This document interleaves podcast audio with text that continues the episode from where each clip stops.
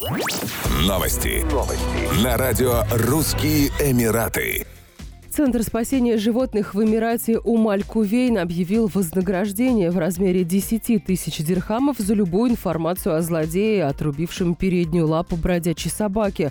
Отмечается, что преступление было совершено в дневное время. Собака спала в слепой зоне для камер видеонаблюдения, поэтому полиции установить личность ее обидчика не удалось.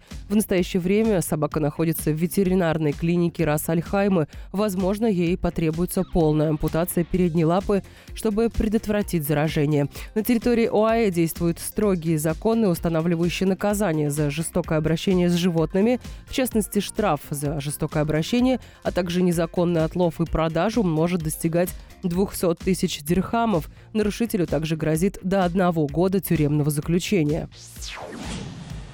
В Дубае запущен новый проект по изучению дельфинов, обитающих в прибрежных водах. Исследование поможет собрать информацию о популяции обитателей морских глубин. Всего морские биологи обследуют более одной тысячи квадратных метров прибрежных вод Дубая.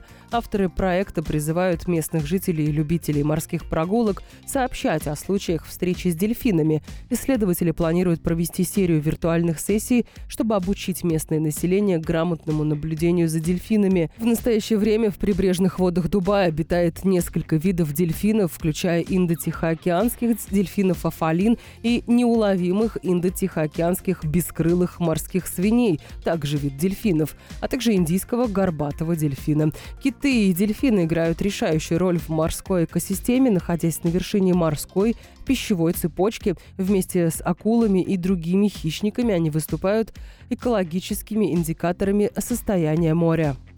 Еще больше новостей читайте на сайте RussianEmirates.com